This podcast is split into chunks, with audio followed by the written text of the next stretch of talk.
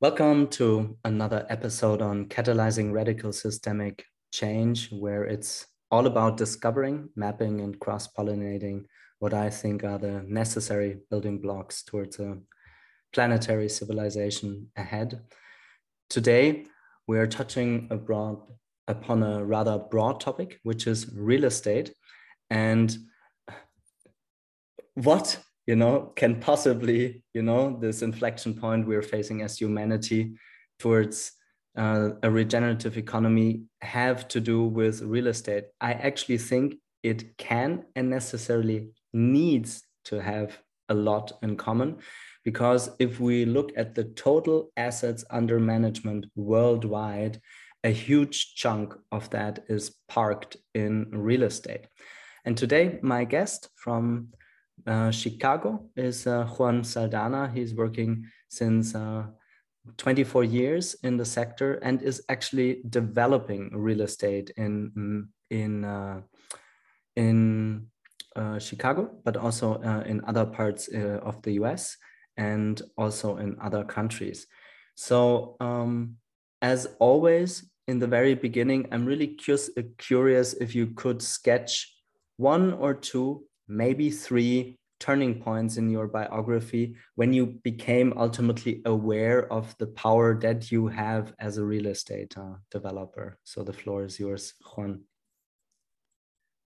Alistair, good morning. Thank you for having me on your podcast. It's uh, always an honor to spend time with you. You're such an intentional human being, and I really appreciate this opportunity. So, you know, I, I would say that there's three major inflection points. One of them was when I was a child. Um, my uh, my parents uh, were immigrants, uh, came to this country and um, settled in Chicago, and uh, they bought a piece of real estate. I was ten years old at the time, and I quickly realized that that sort of transformed and changed our family. We were able to um, sort of uh, sell the property at a future date, and that allowed us to really look at um, you know just look at, at how families can grow and, and evolve. Uh, in America, you know, I don't know how it is in other parts of the world um, I, I, quickly became very interested in how that really changed fa- our family's economics. And so I, you know, that sort of stuck with me. So that's point one. The second time was uh, when I was in college and I studied finance. Um, I took a real estate uh, modeling class and I was like, wow, this is very exact. You know, they were really in- interesting in, in seeing how uh, real estate has a lot of great features like the exactitude, right? Meaning like there's a lot of unknowns, but there's so many things that are known. And so, as compared to the stock market, you know, there's just so many variables. It seemed like there was fewer variables in in um, in, in, real estate. So then, uh, finally, in my career, I was working for uh, the government, and um, a lot of larger developers were getting incentives to do projects.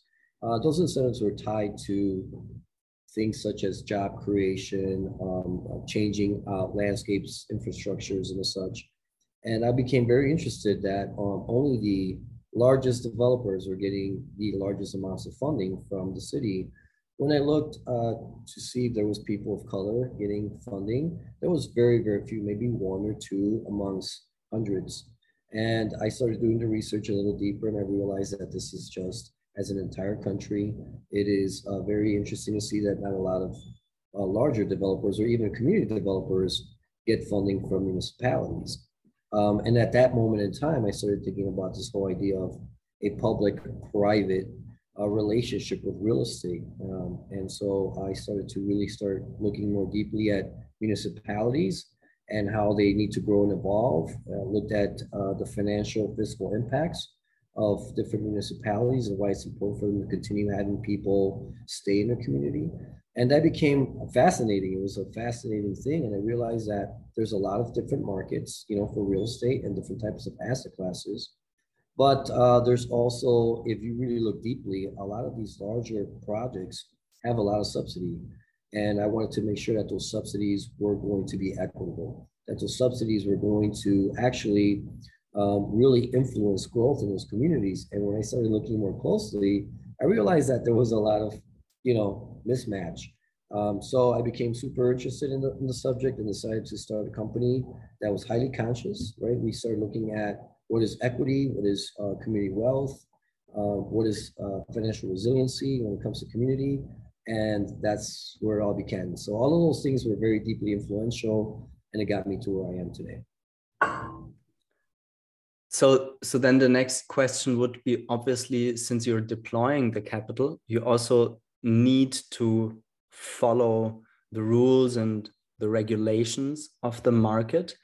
But there's one part in following the system, and there's another part in actually also shaping the sector. So I'm curious to listen in where you need to follow and also where you see possibilities where you're shaping already and even more where you sense is a good opportunity for you to shape the market.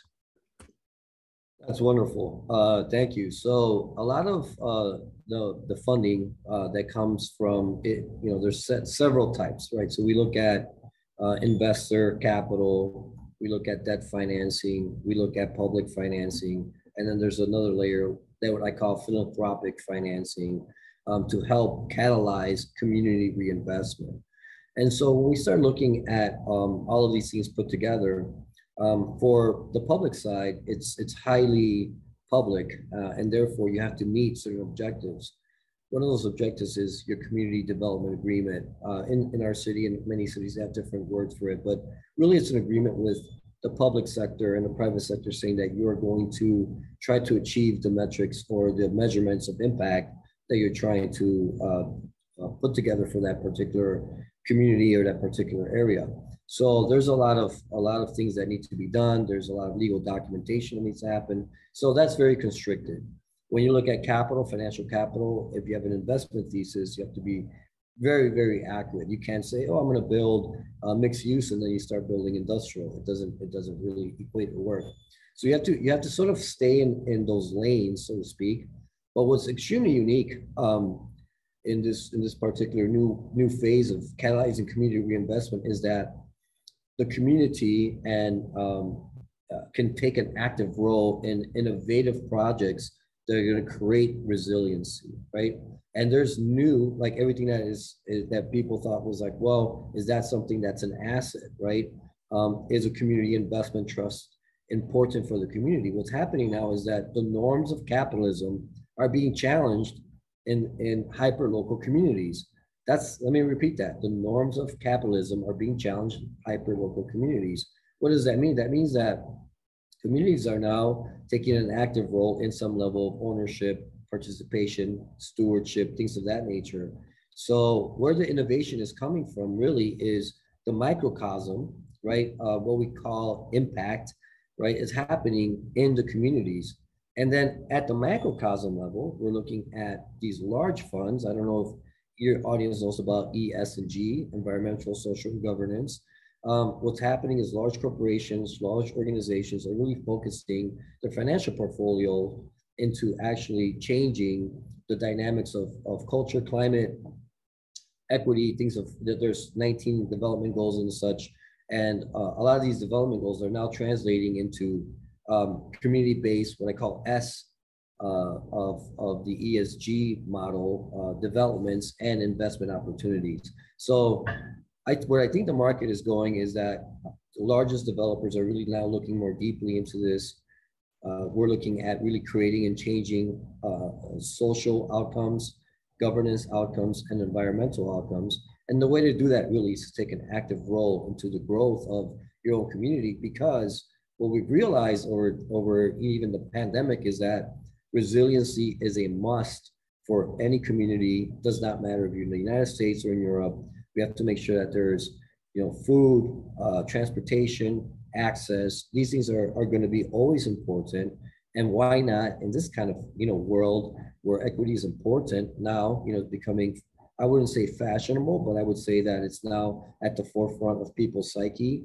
Let's start thinking very a little bit more deeply of how do we do this in a very intentional way with consciousness to really look at all of the other aspects of development um, that that create that ecosystem. And I say ecosystem because it's we're very interdependent. Even though it might be a hyper-local community, we're dependent on you know the city, the state, and the other types levels of government to actually trickle down, but from this point sprout up from the community to uh, to make change happen uh, in a way that it's equitable and also fair.